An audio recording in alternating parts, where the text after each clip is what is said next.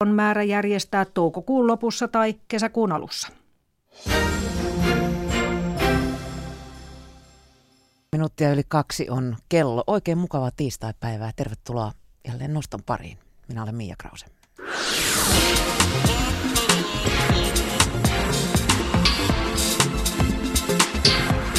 Ylepuhe Nosto. Susanna Vasantolan esi, äh, esikoisroma, Satu Vasantolan, anteeksi, esikoisromaani En palaa takaisin ehkä koskaan, luulen, ilmestyi tämän kuun alkupuolella. Tuo kirja kertoo lähtemisen pakosta ja paluun mahdottomuudesta sekä siitä, millaista on matkata niin yhteiskuntaluokasta kuin kulttuuristakin toiseen. Satu Vasantola on myös Helsingin Sanomien toimittaja ja luokkaretkelle nostossa lähdetään ihan hetken kuluttua.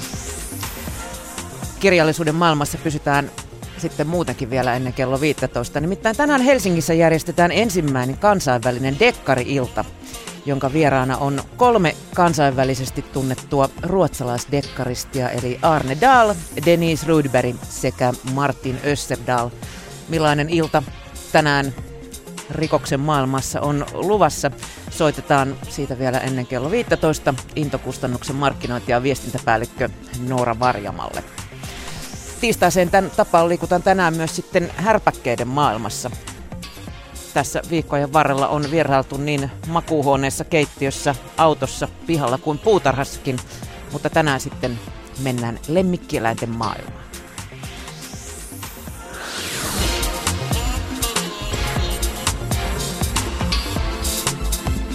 Ylepuhe Noston vieraat. Tervetuloa noston vieraaksi Satu Vasantola. Tiedän, mistä mä tuon Susanna keitin tuon. Varmaankin kirjasta. Todennäköisesti. Meni kirjoittaja ja päähenkilö sekaisin. Toi kirja kertoo siis eteläpohjalaisesta suvusta, luokkahypystä ja samalla rinnakkaistarinaa myös päähenkilön olohuoneessa majailevasta turvapaikanhakijasta. Mistä nämä teemat sulle valikoituivat tämän kirjan aiheeksi? Ne ehkä on ollut semmoinen kombinaatio. Mä itse asiassa kirjan kirjoittamisesta on haaveillut jo ihan lapsesta asti ja sitten se tuossa pitkäksi aikaa unohtui. Onko se ja, vähän jokaisen kirjoittavan äh, journalistin semmoinen salainen haave on, kirjoittaa kirja? On. on. Mä ja vähän siis, ajattelin näin. Siis näin se on ja, ja tota, mä tiesin sen ilmeisesti yllättävän aikaisin, koska muistan 13-vuotiaana ajatelleen, että haluaisin kirjailijaksi, mutta en ole tarpeeksi hyvä, niin että toimittajaksi en ikinä rupea, koska toimittajat on vaan semmoisia epäonnistuneita wannabe-kirjailijoita. mutta tota, näin tässä nyt sitten kävi, että toimittaja musta tuli ja kirjan kirjoittamiseen rupesin sitten vasta melkein viisikymppisenä. Ja tota, ehkä semmoinen niin kuin, varmaan sekin, että kun itse keski-ikäinen, niin halusi jo kirjoittaa su- sellaisen sukutarinan, jossa niin kuin eri sukupolvien äänet pääsis, pääsis niin kuin esiin. Ja sitten kun mä aloin kirjoittaa tätä, niin mä asuin Englannissa, Oxfordissa, ja, ja siellähän maahanmuutto on ihan toisella tavalla iso teema ollut jo paljon ennen, aiemmin kuin täällä Suomessa. Ja tota, toinen, tai yksi omista lapsistani siellä opiskeli koulussa, jossa, tota, tai kävi semmoista yläastetta, jossa yli puolet sen koulun oppilaista oli sellaisia, että heidän äidinkielensä oli joku muu kuin englanti. Eli se maahanmuutto oli niin kuin silläkin tavalla meidän päivä koko ajan esillä. Ja sitten nämä teemat siitä luokkahypystä, joka on mulle itselleni tärkeä teema. Ja tästä maahanmuutosta alkoi jotenkin mun päässäni vähän sekoittua. Ja itsekin tavallaan olimme siellä vuoden verran maahanmuuttajia ja katoimme niin kuin vähän ulkopuolet sitä toista yhteiskuntaa. Öm, onko tämä vaan mutua, kun musta tuntuu, että tota, et, et se on jotenkin hirveän muodikasta ympätä nykyään ihan fiktiivisiin romaaneihin myös tällaisia ajankohtaisia teemoja kuin maahanmuutto. Selvästi on ainakin dekkareissa, että, että tota, meillähän on paljon dekkaristeja, jotka tota, tuo niin kuin, tosi ajankohtaisia teemoja. Mullehan kävi vähän sillä lailla, että siis mä aloin kirjoittaa tota, keväällä 2015, eli puoli vuotta ennen kuin maahanmuutosta tuli Suomessa ajankohtainen teema. Että osittain se on ihan sattumaa, että se on näin superajankohtainen. Mm. Sä kuvaat tuossa kirjassa sekä Peräseinäjokista, Jalasjärvistä että irakilaista muuttoa, muuttoliikettä. Mikä näitä yhdistää ja sitten toisaalta erottaa?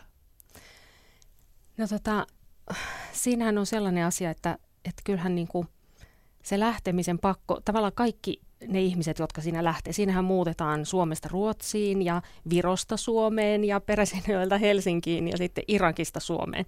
Niin, niin, tota, niin niillä kaikilla on joku voimakas pakko lähteä. Toisilla ihan niin kuin fyysinen tai niin kuin sodan pelko ja fyysinen pakko, joka on tietysti paljon voimakkaampi. Ja sitten toisilla semmoinen, että etsitään parempaa elämää tavalla tai toisella.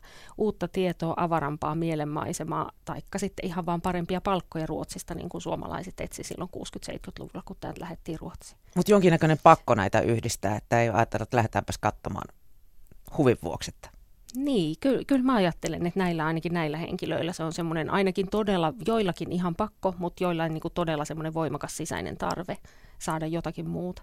Onko sulla itselläsi jotain siteitä just näihin paikkoihin? No siis mä oon syntynyt Peräseinäjoella, mutta mä olen asunut siellä ainoastaan vauvana, että me ollaan muutettu, mun vanhemmat muutti sieltä pois, kun mä olin vuoden vanha, että sinänsä mä en voi sanoa, että mä olisin niin kuin tai että en varsinaisesti ole elänyt koskaan siellä Etelä-Pohjanmaalla. Mutta mun rakas sukuni asuu siellä ja niillä seuduilla ja, ja tota, tietysti mä siellä lapsena paljon kävin kesälomia mummon luona viettämässä ja näin, että kyllä ne jotenkin mun sielussani on ne paikkakunnat. Miten tällainen eteläpohjalainen mentaliteetti sun mielestä sielussa näkyy omalla kohdallasi? No, jos kysytään mun mieheltä, niin sanon, että se näkyy siinä, että kun mä suutun, niin mä rupean puhumaan Etelä-Pohjanmaan murretta, mutta, mutta tota, kyllä se, että joku semmoinen niin kuin, ainakin semmoinen työnteon eetos on varmaan jäänyt semmoinen, ehkä liiallinenkin semmoinen, että, että tota, kaikkensa pitää niin tehdä ja, ja näyttää, että kyllä, kyllä pärjätä. Niin kuin tuossa kirjassahan on paljon sellaisia ihmisiä. Ja hampaita niin purren Niin, yhteen. kyllä. 16 tuntista työpäivää tehdään siellä Tapionkin yrityksessä tuossa kirjassa. Että aika semmoinen luterilainen mentaliteetti vallitsee. Joo, mutta, mutta sitten taas semmoinen luterilainen nöyryys on siitä kyllä kaukana, siitä eteläpohjalaisuudesta. Sä kirjoitat, Satu, usein maahanmuutosta, mutta sitten myös terveysaiheista. Joo, kyllä. mikä näissä aihepiireissä sua kiehtoo? No onhan ne molemmat semmoisia aihepiirejä, että ne, ne menee ihan niin kuin sinne ihmisyyden ytimiin. Terveydessä on kaikki, syntymästä kuolemaan ja kaikki siltä väliltä. Ja, ja maahanmuutossa on just nämä niin kuin ihmiselämän pakot ja muutokset ja se, että, että miten me toisiamme ymmärretään ja toisten motiiveja tajutaan. Jos ajatellaan esimerkiksi maahanmuutosta kirjoittamista, niin, niin kirjoitatko se siitä niin kuin tunteella, va, tunneperäisesti vai, vai tuota, sitten niin kuin faktalähtöisesti? No nythän mä en ole pitkän aikaan kirjoittanut maahanmuutosta. Uh, kyllä mä pyrin kirjoittamaan faktalähtöisesti, mutta sitten kun mä tapaan ihmisiä haastateltavia, niin, niin kyllä mä ajattelen, että mun toimittajana täytyy ymmärtää heidän, heidän niin kuin elämäänsä, yrittää ymmärtää niin kuin mahdollisimman pitkälle. Kuinka tota, tarkkana sitten nykyään tai kieli keskellä suuta tai kynä keskellä kämmentä saa, saa olla maahanmuutosta kirjoittaessa? No on ihan turha yrittää. Tai tietenkin pitää ää, tota, yrittää tuoda niin kuin eri näkökulmat esiin ja, ja tota, pysyä faktoissa, mutta se on aivan selvää, että kirjoittava mitä tahansa, niin, niin tota, kiukkusta palautetta tulee. Niin, sulla on kokemusta myös siitä, kun pääsee MV-lehden käsittelyyn. Kyllä joo. Mitä silloin tapahtuu? Mä en itse asiassa edes ihan tarkkaan muista, mikä oli ensimmäinen. Mä oon ollut siellä vissiin useamman kerran, niin kaikkia en varmaan ole lukenutkaan. Mua ei kauheasti välttämättä aina ole kiinnostanut se, mitä NV, NV-lehti on ehkä musta tehnyt, mutta että ensimmäinen kerta taisi olla semmoinen, että mä kirjoitin itse asiassa vihapuheesta, en niinkään maahanmuutosta.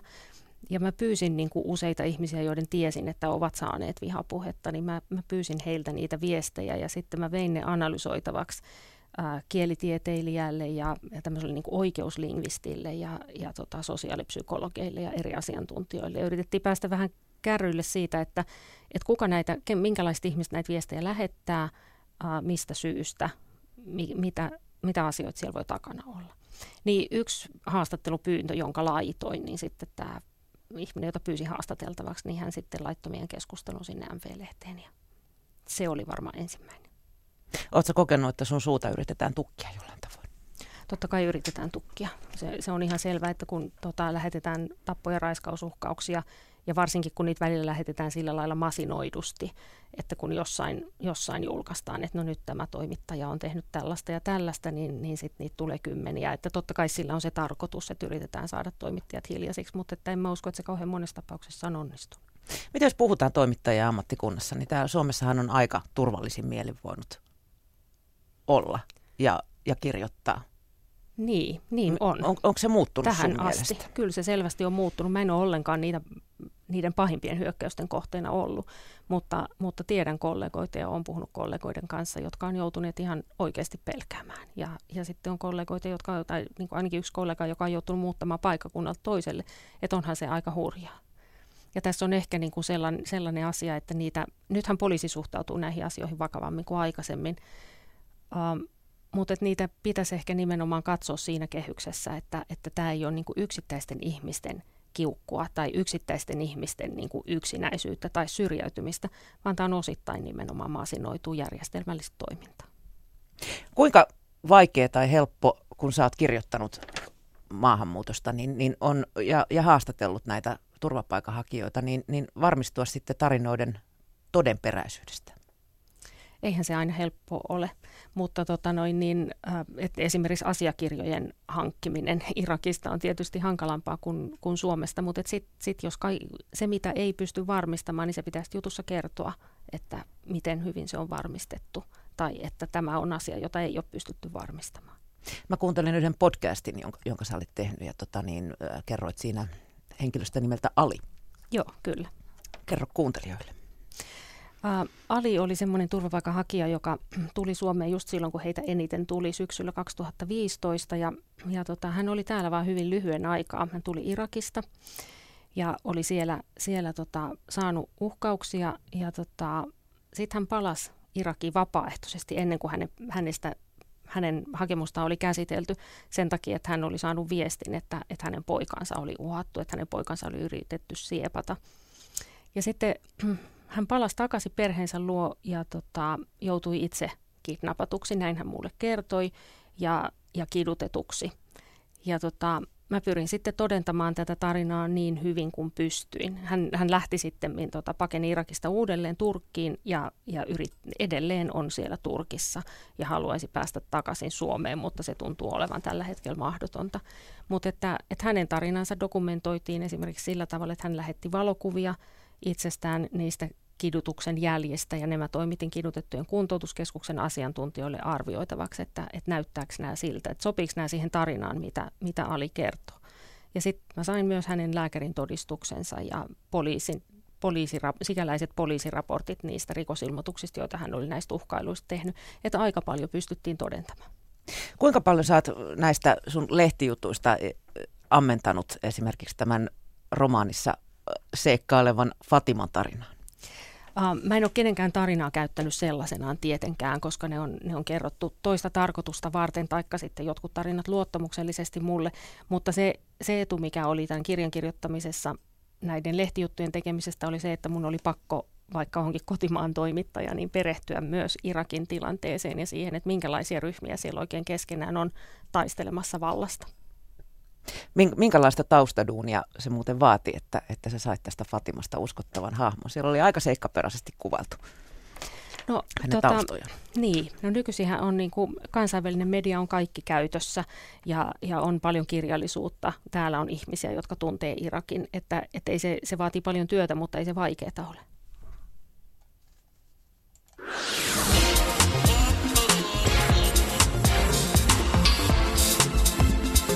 Puhe. Noston vieras. Noston vieraana tänään on siis esikoiskirjailija ja toimittaja Satu Vasantola. Tämä on siis sun esikoiskirja. Millaista on lukea arvosteluja? Tuliko unettomia öitä ennen kuin kirja julkaistiin? Joo, tuli. Pelkäsin Hesaria aivan hirveästi, siis omaa kotilehteäni. just ajattelin sitä. Sitä kaikkein eniten.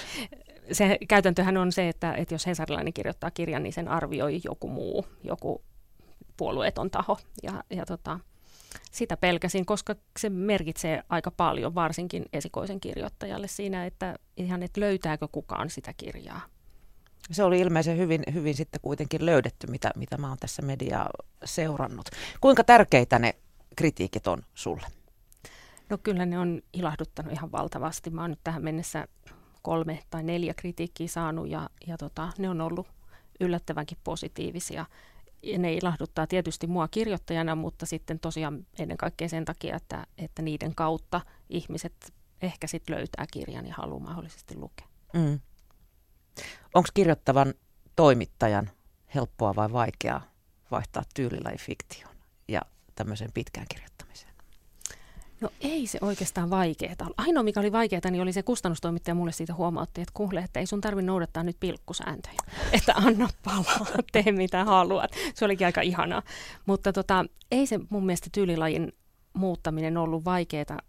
Ehkä senkään takia, että koska mä tajusin aika nopeasti, että inspiraatiovoimin ei voi kirjaa kirjoittaa, että jos yritän niin siinä käy niin, että, että vuodessa tulee puoli sivua tekstiä. Se vaatii myös perspiraatiota. Se, se vaatii ihan sitä, että istut persuksille ja rupeat tekemään. Ja sitten mä jossain vaiheessa päätin, että okei, joka päivä. Vaikka vaan kaksi riviä, niin joka päivä. Niin tota, sitten ne, se myös tarkoitti sit sitä, että ne ihmiset ja se maailma eli mun takaraivossani koko ajan että mun ei tarvinnut niin kuin aina uudelleen perehtyä siihen, vaan ne oli siellä koko ajan läsnä. Mä olin vähän niin kuin omassa leikkimielikuvitusmaailmassani sen pari vuotta, kun mä kirjoitin. Oliko sulla se draamakaari valmiina tai tarina niin kuin selkeässä, selkeänä jo päässäsi vai elikö se matkalla? Ei todellakaan ollut. Mä olin todella epäammattimainen, kun mä lähdin. Et mä lähdin niin kuin lähinnä silleen, että no katsotaan vähän, että mulla oli äh, neljä hahmoa mielessä ja pikkusen semmoista tarinaa, että mitä niille ehkä voisi tapahtua. Sitten mä lähdin kirjoittaa heille lapsuutta ja keskinäisiä suhteita vasta toisen kirjoittamiskierroksen. lisääntyivät valtoimenaan siinä. Joo, he lisääntyvät, mutta kyllä mä vielä tapoin heitä aika paljon. ja tota, vasta toisen kirjoittamiskierroksen lopussa mä keksin, että mitä kirjassa tapahtuisi. Sitten, niin kuin, että miten se juoni sitten niin kuin menisi, miten tämä päättyisi. Ja sittenhän se tarkoitti sitä, että tarvi kirjoittaa kolmas kerta, jotta mä alusta asti tiedän, miten tämä tulee päättymään, jotta mä osaan johdattaa lukijan sinne. Joudutko karsimaan paljon matkalla? No Kyllä siellä Oliko syntymässä Iijoki-sarjaa siinä? Joo, kyllä siellä, kyllä siellä tekstiä on. Mutta kustantaja kuitenkin pyysi kirjoittamaan lisää sitten siihen versioon, mitä mä laitoin. Muun muassa, että voisiko lisätä yhden perhesurman. Se oli mielenkiintoinen pyyntö. Tuossa kirjassa kuvataan siis aikamoista luokkaloikkaa. Mi- Joo. Mitä luokkaloikka sun mielestä Satu nykyään merkitsee? Jos, jos no. otetaan vertailukohdaksi vaikka, vaikka suurta maltamuuttoa aikoinaan tai sitä, kun Sankoon joukoin lähdimme länsinaapuriin. Onko se vielä samanlainen? Niin, mä en oikeastaan osaa puhua kuin, kuin omasta kokemuksesta. Mm. Tuo kirjahan ei muuten ole mun eikä mun sukuni elämästä, mutta, mutta se kokemus siitä luokkaloikasta on, on kyllä myös mun oma kokemus. Mä kirjoitin siitä kolumnin Hesariin joskus reilu vuosi sitten ja, ja se on yksi niistä jutuista, joista mä sain eniten palautetta koko mun toimittajaurani aikana. Ja mä siinä tajusin niitä palautteita lukiessa, että kuin iso asia se on monelle ihmiselle. Se on ollut mulle iso asia ja se tuntuu olevan todella monille. Et mä sain semmoisilta ihan niin kuin tämän yhteiskunnan huippuviroissa olleilta ihmisiltä esimerkiksi viestejä, jossa he kertoo, että, että joo, että he on niin kuin jatkuvasti ollut antamassa asiantuntijan lausuntoja ja oman alansa niin kuin ykköspaikoilla ja he on koko ajan kokeneet, että että he on vähän väärässä paikassa ja vähän väärässä maailmassa. Että se tavallaan semmoinen niin kuin kahden maailman välillä oleminen. Et voi enää oikein palata siihen maailmaan, mistä lähdit, koska ajatusmaailma on väistämättä muuttunut siinä vaiheessa, kun lähtee yliopistoon opiskelemaan. Mutta et kuitenkaan oikein kuulu niihin akateemisiinkaan piireihin. Ja jäät johonkin semmoiseen välitilaan, joka saattaa olla ehkä vähän yksinäinen, mutta kirjoittajallehan se on maailman paras paikka olla, koska silloin siitä näkee moneen suuntaan. Mm. Niin jos ajatellaan, että onko luokkaloikka sittenkään nykyään helpompi tehdä kuin menneenä vuosikymmeninä. Silloin jotenkin mun mielestä, jos ajatellaan tätä maalta muuttoa tai, tai Ruotsiin, etenkin jos ajatellaan niitä ensimmäisen polven maastamuuttajia, jotka muuttivat Ruotsiin töihin, niin, niin aina, aina säilyy se stigma, missä, mistä on peräisin, eikä sitä annettu myöskään ihmisen itsensä unohtaa. Niin, Kyllä mä, mä edelleen palaan näihin palautteisiin, joita silloin vuosi sitten tuli, koska ne oli jotenkin mulle niin kauhean merkityksellisiä silmiä avaavia. Et moni ihminen on myös niin kuin ollut puhumatta tästä aiheesta. Että ei ole ehkä oikein osannut kuvata sitä, että miltä se tuntuu, tai sitten ei ole halunnut kertoa niistä taustoista, että on jopa hävennyt niitä taustojaan. Että kyllä se niin kuin, vaikka Suomen koulutusjärjestelmä on niinkin tasa-arvoinen kuin se on, että onhan meillä huomattavasti helpompaa tehdä luokkaloikka kuin vaikkapa Britanniassa. Missä se on käytännössä mahdotonta? Missä se on ainakin todella, todella vaikeaa. Mm. Että, että tota, esimerkiksi Oxfordin yliopiston opiskelijoistahan todella pieni osa tulee niin kuin julkisista kouluista. Että he, tuli, he on niin kuin akateemisten yksityiskoulujen kasvatteja, akateemisista perheistä yksityiskoulujen kasvatteja. Suomessa ei ole tällaisia rajoituksia, se on kaikille mahdollista, mutta kyse on ehkä enemmänkin näköaloista, että siitä mitä sä niin kuin perheessäsi ja kotonasi näet, mitä sä uskallat toivoa omalle kohdallesi.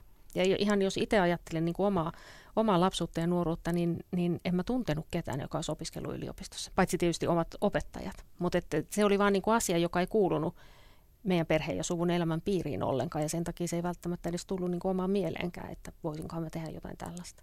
Ne asiat jännästi periytyy. Viime viikolla puhuttiin täällä nostossa lasten talouskasvatuksesta ja kävi ilmi, että myös niin kuin vanhempien talouskäyttäytyminen periytyy. Niin, ja kyllähän tämä näkyy Suomessa tilastoissa siinä, että, että vaikka meillä on tasa-arvoinen koulutus ja se auttaa paljon, niin se ei kuitenkaan onnistu täysin tasaamaan näitä asioita, että koulutustaso periytyy. Nykyään kuitenkin ollaan, ollaan siinä pisteessä, että, että materiaa on aika hyvin Kyllä, suomalaisilla. Että välttämättä siitä sitä ei enää huomaa, mistä on kotoisin. Ei niin, ei. Mutta se voi huomata vaikka sanavarastosta ja siitä, kuinka paljon olet tottunut lukemaan. Opitko sä kotonasi argumentoimaan ja, ja luetaanko sulle vai eikö sulle lueta. Että ne erot voi tulla tällaisista mielenmaisemista. Mm. Eilen uutisoitiin just siitä, että suomalaiset eivät ole halukkaita muuttamaan työn perässä. Tosi harva haluaa lähteä sieltä niin. kotipaikkakunnalta toiselle paikkakunnalle. Mikä Satu sun mielestä kotipaikan merkitys on? Mä olen Se, missä ehkä... juuret on. Mä oon tosi huono vastaamaan tuohon kysymykseen. Koet sä koska... itse helsinkiläiseksi vai eteläpohjanmaalaiseksi? Uh, mä en mä en tiedä miksi mä koin itseni. Mä oon muuttanut niin monta kertaa ja mä oon asunut niin monilla paikkakunnilla. Helsingissä en muuten ikinä, vaikka onkin täällä töissä ja, ja opiskellut, mutta tässä nyt suurimman osan elämästäni. Että joku sanoi joku aika sitten, että, että kotipaikan tietää siitä, että mihin haluaa tulla haudatuksi. Sitten mä jäin oikein miettimään sitä, että no mihin mä nyt haluaisin, että mun tuhkat heiteltäisiin, enkä mä osaa sanoa. Että en, en mä, siis mun juuret on Etelä-Pohjanmaalla, mutta en mä missään tapauksessa eteläpohjalainen ole. Oletko sä kokenut sitten ö, kodiksi aina sen kulloisenkin paikan, missä olet asunut? Kyllä mä suurin piirtein olen, koska sitten kuitenkin niin kuin läheiset ihmiset on ollut siellä myös. Sä olit viime viikolla Unkarissa Budapestissa kansainvälisellä kirjafestivaaleilla. Osallistuit siellä muun muassa paneelikeskustelun. Ö, millaisia teemoja siellä käsiteltiin? Siellä käsiteltiin ää, aika herkkiäkin teemoja. Mä osallistuin muun muassa sellaiseen paneelikeskusteluun, jossa, jossa keskusteltiin kulttuurien kohtaamisesta eurooppalaisessa nykykirjallisuudessa ja paljon puhuttiin myös maahanmuutosta, joka on nykyisin sellainen asia, jota, jota Unkarissa ei haluta tuoda esille, jota siellä, siellähän on hallitus, joka vastustaa maahanmuuttoa voimakkaasti ja, ja tota, haluaisi mieluiten niin kuin vaieta siitä asiasta kokonaan. Miten se näkyi siellä katukuvassa esimerkiksi? No se näkyy kyllä, niin kun äh, kiinnitin Budapestissa huomiota siihen, että se oli hyvin valkoihoinen kaupunki. Ja, ja tota, että esimerkiksi romaneita, joka kuitenkin on niin kuin iso vähemmistö siellä, niin, niin tota, ei siellä keskusta-alueella enää, enää asu, eikä heitä oikeastaan siellä näy. Entäs sitten näissä kirjailijatapaamisissa? Nousiko tämä teema esiin niissä? Teema nousi esiin, kun minä ja pari muuta ihmistä sitä nostettiin. Ja, ja siellä toki oli niin kuin paljon ihmisiä, niin kuin toki Unkarissakin on, jotka, jotka haluaa myös keskustella näistä aiheista. Ja, ja niistä on mun mielestä äärettömän tärkeää keskustella. Että mehän ollaan niin semmoisessa tilanteessa Euroopassa nyt, jossa meidän pitää oikeasti ratkaista se, että, että vieläkö me uskotaan niihin, siihen käsitykseen ihmisoikeuksista, mikä meillä on tähän asti ollut – vai ollaanko me taloudellisista tai muista syistä valmiit tinkimään meidän periaatteesta siitä, että jokainen on tasa-arvoinen ja, ja me taataan turvapaikka niille ihmisille, jotka sitä oikeasti tarvitsee. Esikoisromaanisi oli siis En palaa takaisin ehkä koskaan luulen.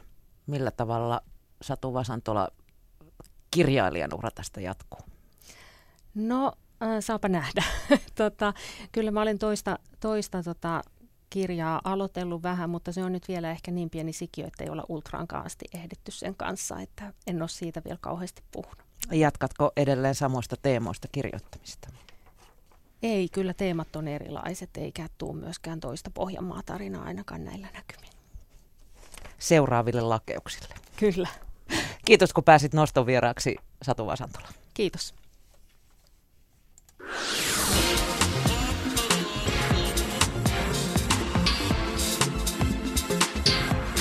Ylepuhe Nosto.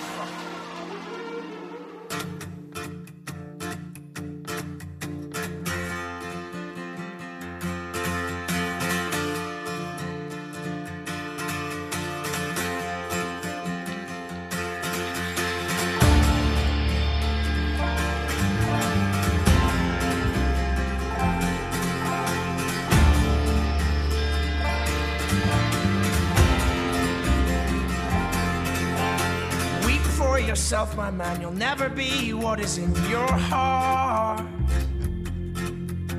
Weep, little lion man. You're not as brave as you were at the start. Rate yourself and rake yourself. Take all the courage you have left. And waste it on fixing all the problems that you made in your own head. But it was not your fault but mine and it was your heart on the line. I really fucked it up this time, didn't I, my dear? Didn't I, my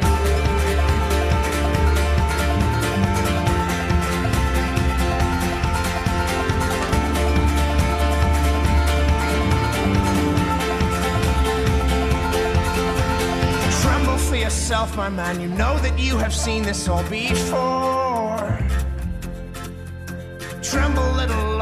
Man, you'll never settle any of your scores. Your grace is wasted in your face, your boldness stands alone among the wreck. Now learn from your mother, or I'll spend your days biting your own neck.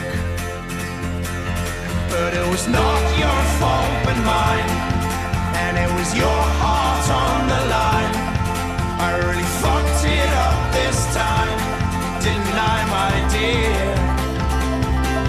But it was not your fault but mine, and it was your heart on the line.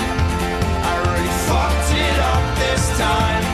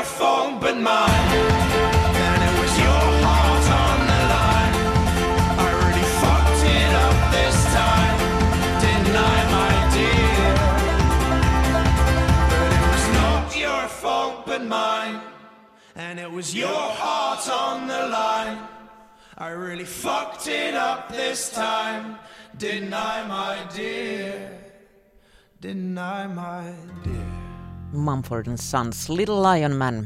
Kello on puoli kolme. Kive. Riku, moi. Moi. Se on kevät, pitäisikö lähteä reissuun? Eiköhän me reissuun lähetä, kun on kerran kevät. Taas pitäisi lähteä Tampereelle. Se on tuttu mesta. Aina keväisin. Laukaus ovi on pohi! Tappara on Suomen mestari vai onko ei? Vielä menee kiekko pyöriikö maali?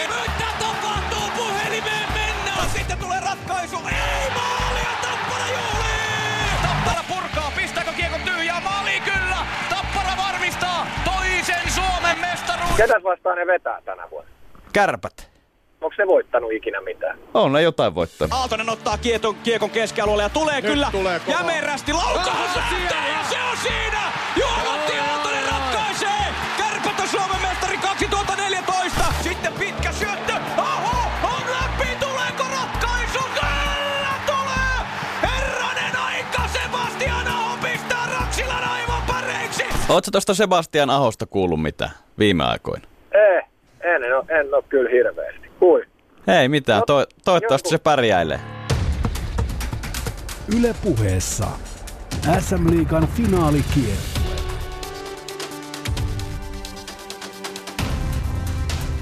Minkälainen ryhmä meitä lähtee?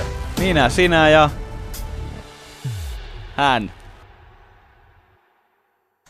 Ja eipä katkennut siis eiliseen tuo SM-liigan finaalisarja, vaan tänään sitten jatketaan, kun Tappara sai eilen viimeisellä mahdollisella hetkellä ensimmäisen voittonsa tuossa finaalisarjassa. Ja tänään sitten matka jatkuu Ouluun. Soitin tuossa aiemmin päivällä jo Riku Salmiselle ja kovaa vauhtia Oulu siinä lähestyi. Tuo Tapparan ensimmäinen voitto muutti melko lailla tuota ottelusarjan dynamiikkaa, etenkin kun pelin sisälläkin tapahtui eilen monenlaista kärppien ykköspuolustaja Jani Hakanpään pudotessa riveistä.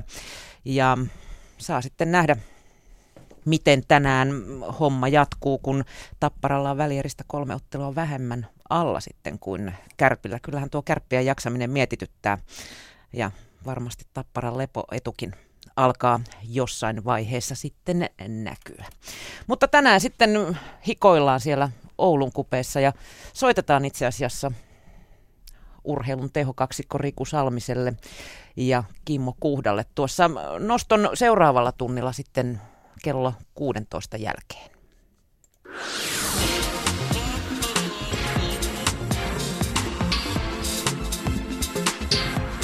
Ylepuhe Nosto.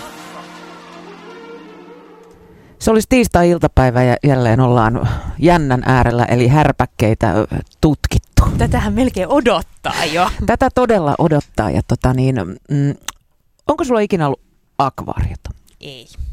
Ei ikinä. Mä oon kato ollut vähän isompien. Kyllä se niin kuin lemmikin on pitänyt olla isompi kuin semmoiseen tota, akvaarioon mahtuva.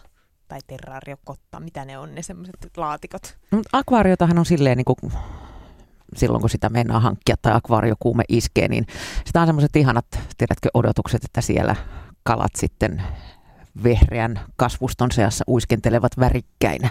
No niin, ja sitä voi ihalla yhtään miettimättä, miten karmea duuni siinä on sitten loppujen lopuksi. No se on kyllä totta.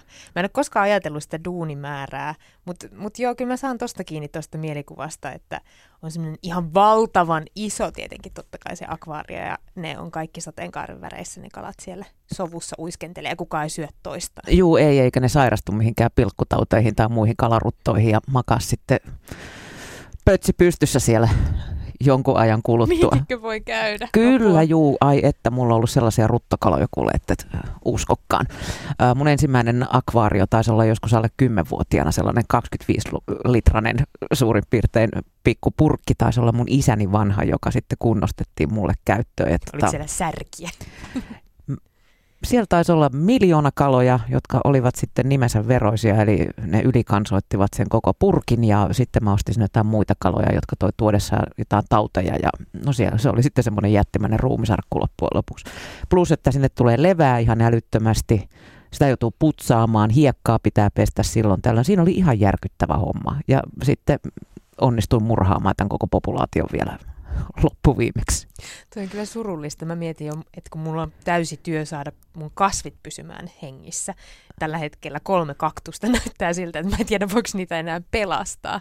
Niin sitten jos sinne vielä vieressä nököttäisi joku kuolleiden kalojen hautausmaa, niin ai että. Niin, ja tota, se vielä haisi sitten kaiken lisäksi. Mutta tätäkin varhaisempi kokemus, mä itse asiassa tänä aamuna muistin, kun olin koiran kanssa ulkona, niin tuolla alkaa olla semmoisia lätäköitä, metsät täynnä, joihin tulee sammakon kutua. Joo. Ja sitähän sitten penskana kerättiin, tiedätkö, purkkiin ja odotettiin, että ai, mulla on kohta semmoisia pieniä pomppioita täällä näin. Tota, niin no eihän siinäkään hyvä heilunut se mätäni sinne se sammakon kutu sitten Mä huomaan, että vuosi sel- toisensa perään. Mulla on selkeästi jonkun tämmöinen sivistyksessä aukko tämmöisten niin kuin vesi, vedessä elävien olentojen niin kuin kasvatusyrityksessä. Että mä en edes muista, että mä olisin koskaan tehnyt tommosta. Mä oon, sen, mä oon kerännyt purkkiin jotain, mä muistan, mä oon laittanut vettä ja sitten jotain, jonkun kasvin lehtiä pienenä. Mm. Ja, ja, ja sitten mä oon pitänyt purkkia hetken kantta siinä päällä ja sitten kun mä oon aukassut sen, mun mielestä se on haissut ihanalle porkkanalle. Oletko sä yrittänyt fermentoida jotain siellä? omaa huonetta. mä en ole ihan varma, että oliko se porkkana vaan kaikista parhaimman hajun, mutta se, se oli pienen lapsena jotenkin semmoinen oivallus, joka mun mielestä oli aivan mahtava.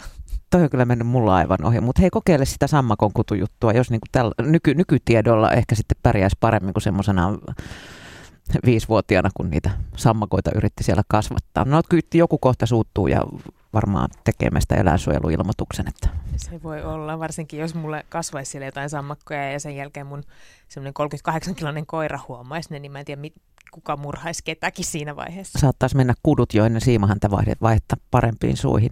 No tämä mun akvaariokokeilu ei suinkaan sitten jäänyt tähän, vaan sitten sitä myötä, kun tulee omia lapsia, niin nehän jossain vaiheessa alkaa sitten vinkua jos jonkinnäköistä lemmikkiä. Ja tota, no tällä hetkellä se nyt on koira.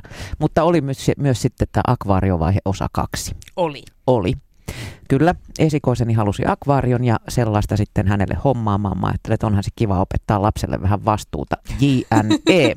Totta perus. Arvaatko, miten tämä loppui? Joo, kyllä mä katsoin, että oot sä varmaan noilla käsillä useammankin akvaarion putsannut. Kyllä on putsattu ja sieltäkin vainajia poisteltu ja kaikista hirveintä se oli tietysti lähteä jonnekin lomalle sitten, että miten se akvaario nyt pärjää siellä ja tota, laittaako kestoruokaa ja kuinka käy ja montako ruumista sieltä löytyy. Ei sieltä hirveästi ruumiita löytynyt, mutta se oli niin täynnä levää, että tota, sinne ei nähnyt sisään sitten, kun tultiin lomalta takaisin. En tiedä, mitä oli tapahtunut. Oliko kenties valaistuksen ajastin jotenkin seonnut tai jotain, mutta leväkasvu oli huikeeta ja oli sieltä vissiin muutama eväkäskin sitten joutunut suurempiensa suihin. No ei se vielä mitään, mutta tota, kuten tiedämme varhaisteineistä, niin se hoitointo kestää noin muutaman viikon. Ja sen jälkeen se oli mun kontolla sitten. Kaiken tämän lisäksi se alkoi vuotaa jossain vaiheessa, huomasimme järjettömän lätäkön lattialla ja tota, sitten tulikin siirtää, hirveä kiire siirtää kalat turvaan sieltä tuttavien akvaarioihin ja mä luulen, että se loppui sitten siihen se juttu. Mä oon yrittänyt tässä nyt opetella siis tälle kuulotuntumalla, että mitä kaikkea tuo vaan, tuohon vaatii ihan hirveästi. Mitä sä sanoit, että ajasti lamppuja? Mm, että kato, se päiväksi räpsähtää päälle ja yöksi pois, mutta tämä oli ilmeisesti hehkuttanut siinä sitten 24 kautta 7, niin vähän ei levää kasvoi. Joo, ja ei kestovaippoja, vaan kestoruokaa mm. tai jotain muuta vasta. Oi kuule, se on loputon Mulla siihen tässä tota, hyvin paljon uusia näkökulmia akvaarioon. Mm. Mutta ei hätä ole tämän näköinen. Mä saattaisin antaa vielä kolmannen mahdollisuuden. Nimittäin, oletko koskaan kuullut Antiquariumista? Mm, en. Se on avaruusajan murkkufarmi. Tieteen suuri saavutus. Avaruusajan murkkufarmi, eli Kyllä. sinne ei laiteta kaloja? Ei. Tarjolla on nimittäin mahdollisuus seurata muurahaiselämää sinisessä myrkyttömässä geelissä. No se on, nyt, se on, tota, niin, nyt se joudut avata vähän no niin, lisää. Kyseessä on siis tällainen muurahaisterraario, jossa on kuulemma NASAn kehittämää geeliä, joka tarjoaa sitten näille työstä pitäville pikkumuurahaisille mainio elinympäristön. No mites mä teen sillä sitten? Kattelet sitä. Aa, eli mä, siis se on niinku akvaarion tarvi... kaltainen, Juh. mutta sä vaan tuot sen terrarion sun olohuoneeseen ja katsot, kun muurahaiset siellä. No mitäs sitten, jos se menee rikki? En mä, ei nyt mietitä asiaa niin pitkälle vielä. Siis länttäät sen geelin sinne, sitten niitä muurahaisia ja ne kaivaa sellaisia hienoja tunneleita sinne geeliin. Kaikista Aivan kätevintä. laavalamppu. Kyllä, kaikista kätevintä, että niitä ei tarvitse edes ruokkia, koska ne saa ravintonsa siitä geelistä. No kyllä siinä on Nasan pojat ja tytöt laittanut tota, hienon keksinnön pystyyn. Oot, sä oot varmaan nähnyt ö, animaation Ants. Joo. On. Joo. Niin ajattele, kun tätä pystyy sille äntsmäisesti katselemaan. Ja tota, sitten ei tässä vielä kaikki. Tähän pakettiin kuuluu myös siemeniä, jotka alkaa itää siinä geelissä. Ja siinä saa kasvatettua näille murkuille sitten kasveja. Mun mielestä tämä kuulostaa, niin ei, tässä ei voi hävitä. Siis mähän näen tuossa pelkästään häviötä. Siis eihän, mun mielestä muurahaisten seuraamisessa ensinnäkin kaikista mielenkiintoista on se, että minkä itseään paljon isomman asian ne saa kannettua sinne kekoonsa. Eli eihän ne tuolla geelissä mitään sellaisia pääse kantamaan. Kyllä mä sanoisin, että kannattaa mennä ihan metsään ja murhaiskeon äärelle. Ei kannata ehkä istua sinne, mutta tota, seurata siitä niin sitä menua ja meininkiä. No niin, mä en sitten tiedä, mistä näitä muurahaisia tulee hommata. Tuleeko ne tämän paketin, paketin mukana? Ei, kun ei muurahaiset pitää ilmeisesti kerätä itse. Mutta tota niin, sä et myöskään ei tarvitse luoda näihin sellaista pitkää suhdetta, niin kuin esimerkiksi sä luot koiraasi Mauriin. Nimittäin näiden oletettu elinikä siinä terraariossa noin, on noin kuusi kuukautta ja sitten ne voi pistää vaihtoon. En sitten tiedä, syökö ne toisensa siellä vai pitääkö ne nyppiä pois sieltä. No niin, no mutta se, se on semmoinen niin pikasuhde. Niin, salamarakkaus. Mutta eikö olisi hienoa kuule? On, onko tämä tämmöinen niin kuin laiskan harrastajan systeemi, muurahaisterraario, missä ne popsii geeliä? Mä mietin vielä hetken, koska kumpi on laiskempaa? Se, että sä seuraat omasta olohuoneesta jostain terraariosta sinisessä geelissä maleksevia muurahaisia vai että sä kyykistyt metsämättälle katsomaan niitä muurahaisia? Mä en äänestä tätä. Mun mielestä tämä on aivan turhuuksien turhuus. Niin, me, eikä me voida tietää, onko muurahaisillakin vaikka kognitiivisia kykyjä. No nimenomaan. Ei jatko.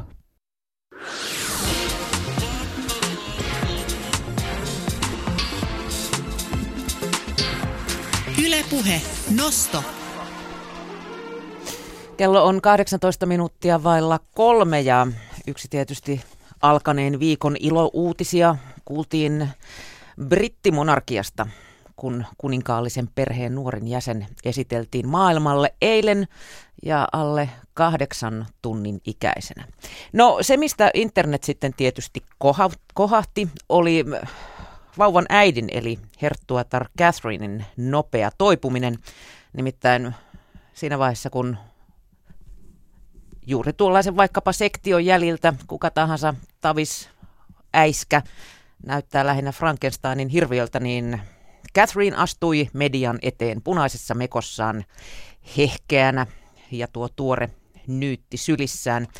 Öm, lapsi syntyy kello 11 aamupäivällä Britannian aikaa ja jo kello 18 iltapäivällä tuore äiti astui sitten tuon yksityisen St. Mary's-sairaalan oven, ovesta ulos median eteen. Vauva sylissään ja korkkarit jalassaan. Tukkakin oli täydellisesti laitettu ja toki Herttuatar oli myös tyylikkäästi meikattu. No tämähän on sitten erinomainen alusta kaikenlaisille salaliittoteorioille. Sosiaalisessa mediassa on jo arvuuteltu, että onko lapsi kenties vaihdokas. Muuta selitystä tälle ei ollut. Adoptiotakin on täällä jo vilauteltu. Ja on myös mietitty sitä, että lapsi olisi syntynyt pari päivää aikaisemmin. Ja vasta sitten nyt pari päivää myöhemmin esitelty medialle, kun äiti on saanut hiukan aikaa toipua. Tämmöisellä vaihtoehdolla on joskus myös spekuloitu. No, en tiedä miten on, mutta jos homma on mennyt niin kuin se normaalisti menee, niin kyllä sitten herttuotar Catherine on saanut melkoisen määrän kipulääkkeitä syödä, että on korkkarit saanut jalkaansa ja noinkin hehkeänä sitten jälkikasvuaan esittelee vain muutama tunti synnytyksestä. Hetken kuluttua sitten ollaan yhteydessä Intokustannuksen markkinointi- ja viestintäpäällikkö Nora Varjamaan ja kysellään vähän tämän iltaisesta dekkari-illasta, jonne on saapumassa ruotsalaisia huippudekkaristeja. Tässä tuoretta kotimaista. No tässä on ollut kaikenlaista. Jos voisin, niin mä toivoisin, että tarinoita vaihdetais. Vaikka tätä kuinka paljon laimentais Ei sitten muuta miten sekasin ne aineet sai. Viikko sitten treffeille mun naisen nain Sano, että ois parempi jos välit poikki laitettais Pari päivää aikaisemmin olin varma että kaikki menee hyvin. Sekoilu vai joku vaihe kai? Se vaihe on vaan kestänyt niin pitkään. On koittanut itselleeni selittää Miksi mikään ei tuntunutkaan miltään Ku et säkään ei kiinnostunut mistään. Sä halusit vaan vaatteita Mä taas niiden alle ja Se tekikin tästä vaikeeta. Mulle ei ollut rahaa vaan näitä ajatuksia haikeita Sä halusit vaan vaatteita Mä taas niiden alle ja Se tekikin tästä vaikeeta. Mulle ei ollut rahaa vaan näitä ajatuksia haikeita.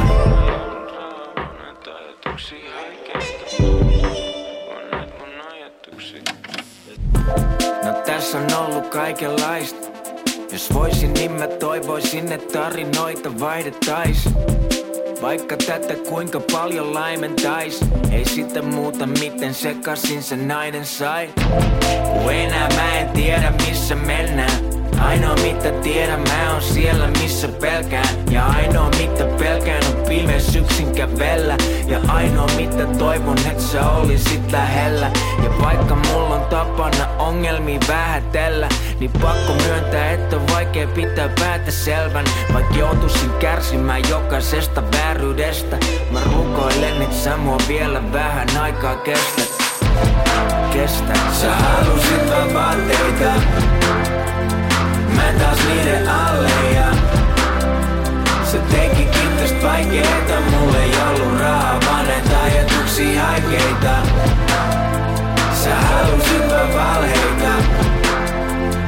Mä taas niiden alle ja Se tekikin tästä vaikeeta. Mulle ei ollut muuta kuin näitä ajatuksia haikeita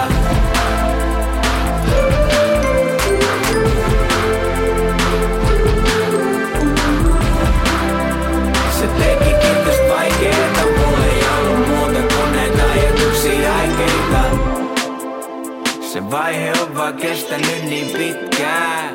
On koittanut itselleni selittää Et miksi mikään ei tuntunutkaan miltään. Kun et säkään ei kiinnostunut mistään. Sä halusit vaan vaatteita. Mä taas niiden alle ja se teki tästä vaikeeta, mulle ei ollut rahaa, vaan näitä ajatuksia haikeita.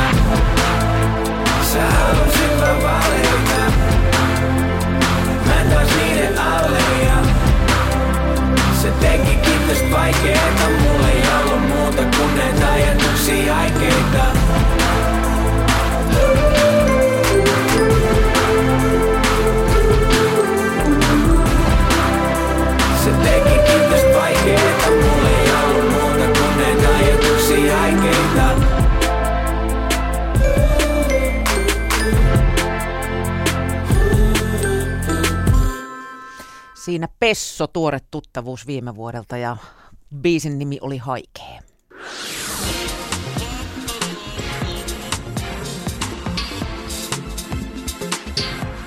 Ylepuhe Nosto. Kirjallisissa teemoissa jatketaan sitten tänään nimittäin. Helsingissä järjestetään kansainvälinen dekkari-ilta, jonka vieraana on kolme kansainvälisesti tunnettua ruotsalaisdekkaristia eli Arne Dahl, Denise Rudberg sekä Martin Österdahl. Puhelimessa on nyt Intokustannuksesta markkinointi- ja viestintäpäällikkö Nora Varjama. Moi. Moi. Mulle itse asiassa näistä nimistä ei sano kukaan muu mitään kuin Arne Dahl. Esittelisitkö lyhyesti nämä muut kirjailijat? Joo, Arne Dahlhan on monelle tuttu paitsi dekkarikirjoistaan, niin myöskin sitä suositusta, täälläkin suositusta TV-sarjasta, joka kulkee hänen nimellänsä. Sen lisäksi meillä on, on tota Denise Rudberg, joka on kirjoittanut, joka, äh, hän itse kutsuu tätä elegant crimeiksi, eli hän, hän on dekkarikirjailija, jolla on semmoinen päähenkilö, ää, joka on yli 55-vuotias nainen, eli hyvin harvinainen, harvinainen äh, sankaritar, ja äh, neljä kertaa kosto on tämän uusimman kirjan nimi. Siinä on paljon rikoksia, mutta ne ei ole niin raakoja kuin, kuin esimerkiksi nykytrendi on tällä hetkellä. Äh, Anne Dahlin kirjan nimi oli siis Rajamaat. Ja sitten meillä on vielä sellainen henkilö kuin Martin Östedal, ja hän on Venäjä-dekkaristi, että hänen kirjansa sijoittuu Venäjälle ja tämä uusin sijoittuu muun muassa pikkasen vähän historiaan, tuonne Kurskin uppoamiseen ja, ja, ja Putinin hallintoon ja sellaiseen, sellaiseen asiaan. Ja tämän uusimman nimi on Kymmenen on kuoltava. Tämmöisiä, nämä on kaikki uutuuskirjailijat ja uutuusdekkaristit, sitten sen takia täällä vierailevatkin. Mm. Sä mainitsit tuossa jo, että nykytrendit ovat aika raakoja. Siitä on moni muukin puhunut. Mistä sä Noora luulet, että se johtuu? Eikö mikään riitä, halutaan vaan niin kuin, rajumpaa kamaa? Joo, tosiaan, kun nyt on tämä kirja- ja ruusunpäivä, tai se oli virallisesti eilen, mutta me jatkettiin juhlimista tämän tapahtuman takia, niin, niin kysynkin Arne Daalilta, että minkä takia te ruotsalaiset kirjoitatte niin raakoja kirjoja. Ja hän sanoi, että se johtuu siitä, että rikokset on meistä kaukana. Eli, eli esimerkiksi Venäjälle ei kirjoita Venäjään, Venäjän hallintoa kritisoivia dekkareja, eikä myöskään ä, arabialaisia dekkareita varmaan olemassakaan, anteeksi, arabiankielisiä. Ö, se johtuu siitä, että jos elää hirveän, hirveän lähellä rikoksia, niin niistä ei pysty kirjoittamaan viihteen muotoon. Eli mä luulen, että se on yksi syy, minkä takia ruotsalaiset dekkaristit jyllää. Sitten mä vaan mietin, että, että minkä takia me suomalaiset tullaan, tullaan ruotsalaisten dekkaristien perässä, niin sitä mä en osaa sanoa. Muuta kuin, että, että mä luulisin, että, että se johtuu osittain vaan sen takia, että meitä on, meillä on niin paljon vähemmän dekkaristeja. Eli mä voisin ehkä suositella nyt ihmisiä kirjoittaa kirjoittamaan enemmän dekkareita, niinpä me kustantajat sitten voitaisiin julkaista näitä dekkareita, niin, niin sit sillä, lailla, sillä lailla ne parhaimmat sieltä nousee, eli, eli voi tulla vain loistavia dekkaristi kärki, kun dekkareja on paljon, mitä julkaistaan. Millaisista teemoista tänään Noora siellä Dekkari-illassa keskustellaan? Joo, niin kuin sanoin, niin nämä kolme dekkaristi on aika erilaisia tyylillisesti. Eli, eli Aane Daalilla on, on, se on erittäin juonivetoinen. Hän, on, hänen, hän kirjoittaa semmoisia juonia, mistä et pysty ikinä tietämään, miten ne päättyy. Hän itse tietää tämän kyllä. Eli hän on sillä lailla hallittu kirjailija, että, että hän pystyy kirjoittamaan ihmeellisiä käänteitä. Ää, ää, eli, eli juonesta puhutaan jonkun verran. Ja sitten taas kirjoitetaan päähenkilöistä tai siis puhutaan päähenkilöistä, jossa taas taas Dennis Rudberg on, on erittäin vahvolla. Eli hänellä on, hänellä on niin semmoinen samastuttava ja hyvin erityyppinen dekkari sankaritar, tämä 55-vuotias henkilö, joka syö pullaa, syö pullaa, on vähän rikas, on, on just eronnut ja on toimii syyttäjän sihteerinä ja, ja sillä lailla pikkasen vähän taustalla selvittää näitä rikoksia. Eli minkälaisia niin kuin dekkarin päähenkilöitä, minkälaisia niiden pitää olla, mitä niiltä heiltä odotetaan dekkaristeina, että minkälaisia sankarien pitää olla. Et se on yksi aihe. Ja sitten on tietenkin tämä yhteiskunnallinen ulottuvuus, joka kaikista vahvimmillaan on tällä Martin pedaalilla ja hänen kymmenen on kuoltava dekkarillaan. E, eli, eli tässä, kun Martinilla on, hän on asunut Venäjällä, hän tuntee venäläisen yhteiskunnan, varmaan mietitään aika paljon sitä, että, min, että miksi hän kirjoittaa Venäjästä, millä lailla on mahdollista kirjoittaa Venäjästä, että voiko, pitääkö aina kirjoittaa poliittisia kirjoja vai voiko yhteiskunnallisiin ongelmiin purautua viihteen avulla.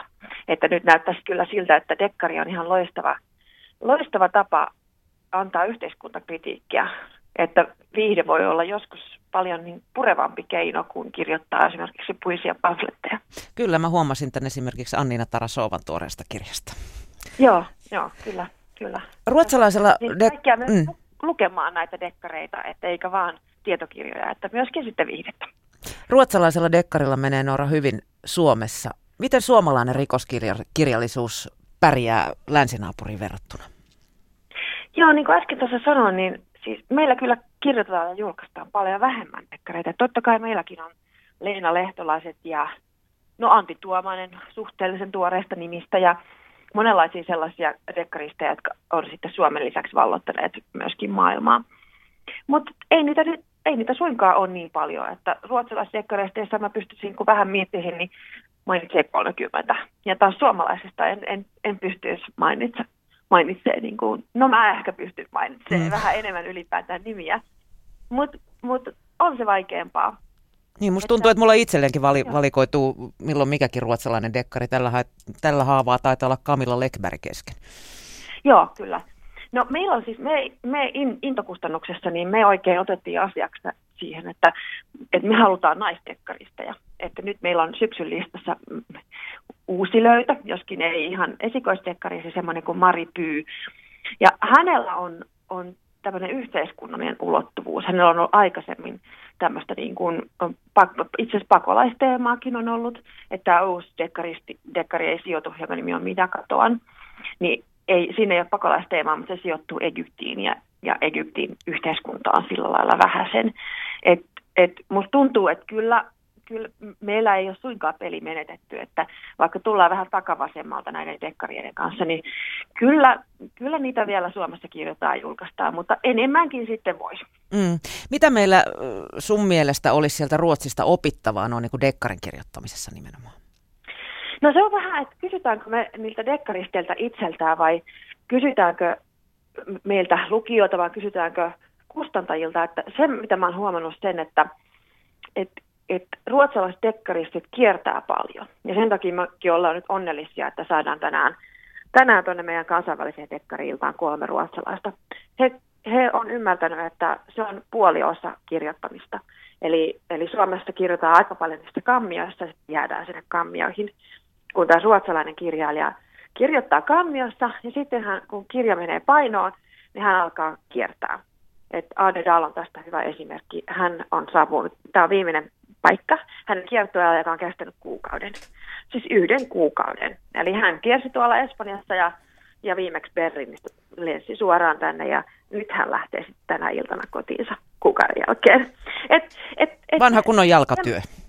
Kyllä, se jalkatyö ja kirjoista puhuminen, että se, se on joskus voi tuntua vähän semmoiselta, mm, semmoiselta myyrän ei myyrätyötä, vaan sellaiselta pohjatyötä, joka tuntuu kestävän ikuisesti, että puhuu kirjoistaan, että vaikuttaako se nyt mihinkään. Mutta kyllä se vaikuttaa. Tekkarilukijathan on sellaisia, että kun sillä rakastuu johonkin tekkarisarjaan, niin ne tykkää lukea, ne, ne on ensin lainaa kirjoja, sitten ne ehkä ymmärtää, että jotta dekkareita tulisi lisääkin, niin ne, ne välillä ehkä vähän tukea ja sitten ne ostaa niitä. Sitten ne kertoo kavereilleenkin ja sitten sen jälkeen dekkaristi on vasta menestysdekkaristi, kun on täällä puhuttu, lainattu, ostettu, kerrottu kaverille, niin sillä laillahan se viidakkorumpu vaikuttaa juurikin dekkarileilla ja dekkarisarjoilla siihen menestykseen. Että, että tota, siinä, siinähän ei auta edes Hesarin mainos, jos esimerkiksi kaveri ei suosittele jotain hyvää kirjaa toiselle. Noora Varjama tähän loppuun vielä. Löydätkö sä pohjoismaisesta rikoskirjallisuudesta jonkinnäköisiä yhteisiä piirteitä? Onko niillä jotain trendejä tällä hetkellä? No, mä toi, siis joo, tre, yksi trendi on semmoinen ruotsalaisissa dekkareissa, että ne on aika raakoja nykyään. Et se on semmoinen trendi, mistä mä en itse pidä yhtään. Mä en halua lukea lapsen tapoista. Et, et se on yksi semmoinen, semmoinen suuntaus, mikä on olemassa. Ja sitten mä huomaan myöskin, että on siis tällaista niin kuin nuortyyppistä, ää, joka ei ehkä niinkään ole ruotsalainen, mutta sellainen, missä tunnelma on tosi vahva. No Arnedalin on semmoista. Mm semmoiset sataa ja, ja tota, on yksinäinen, yksinäinen sankari. Ja sellaista, sellaista niin kuin, että mennään ehkä vähän sinne taaksepäin, katsotaan, katsotaan niitä 50-luvun suosikkeja. Uh, et se on yksi, mutta kyllä mä luulen, että tämä yhteiskunnallinen puolikin on nyt sitten, joka on ollut Ruotsista tosi pitkään vallalla, kritisoidaan kansankodin, kansankodin sitä huonompaa puolta, että se on tulossa myöskin Suomeen. Kiitos Noora Varjama intokustannuksesta ja oikein hyvää dekkari-iltaa teille. Kiitos paljon, tervetuloa vaan kaikki. Kello tulee ihan hetken kuluttua kolme ja uutisten jälkeen vuorossa on sitten pörssipäivä. Tänään puhutaan työeläkeyhtiöistä osakemarkkinoilla ja pörssipäivän toimittaa tänään Mikko Jylä. Nostapala ääneen kello 16 jälkeen.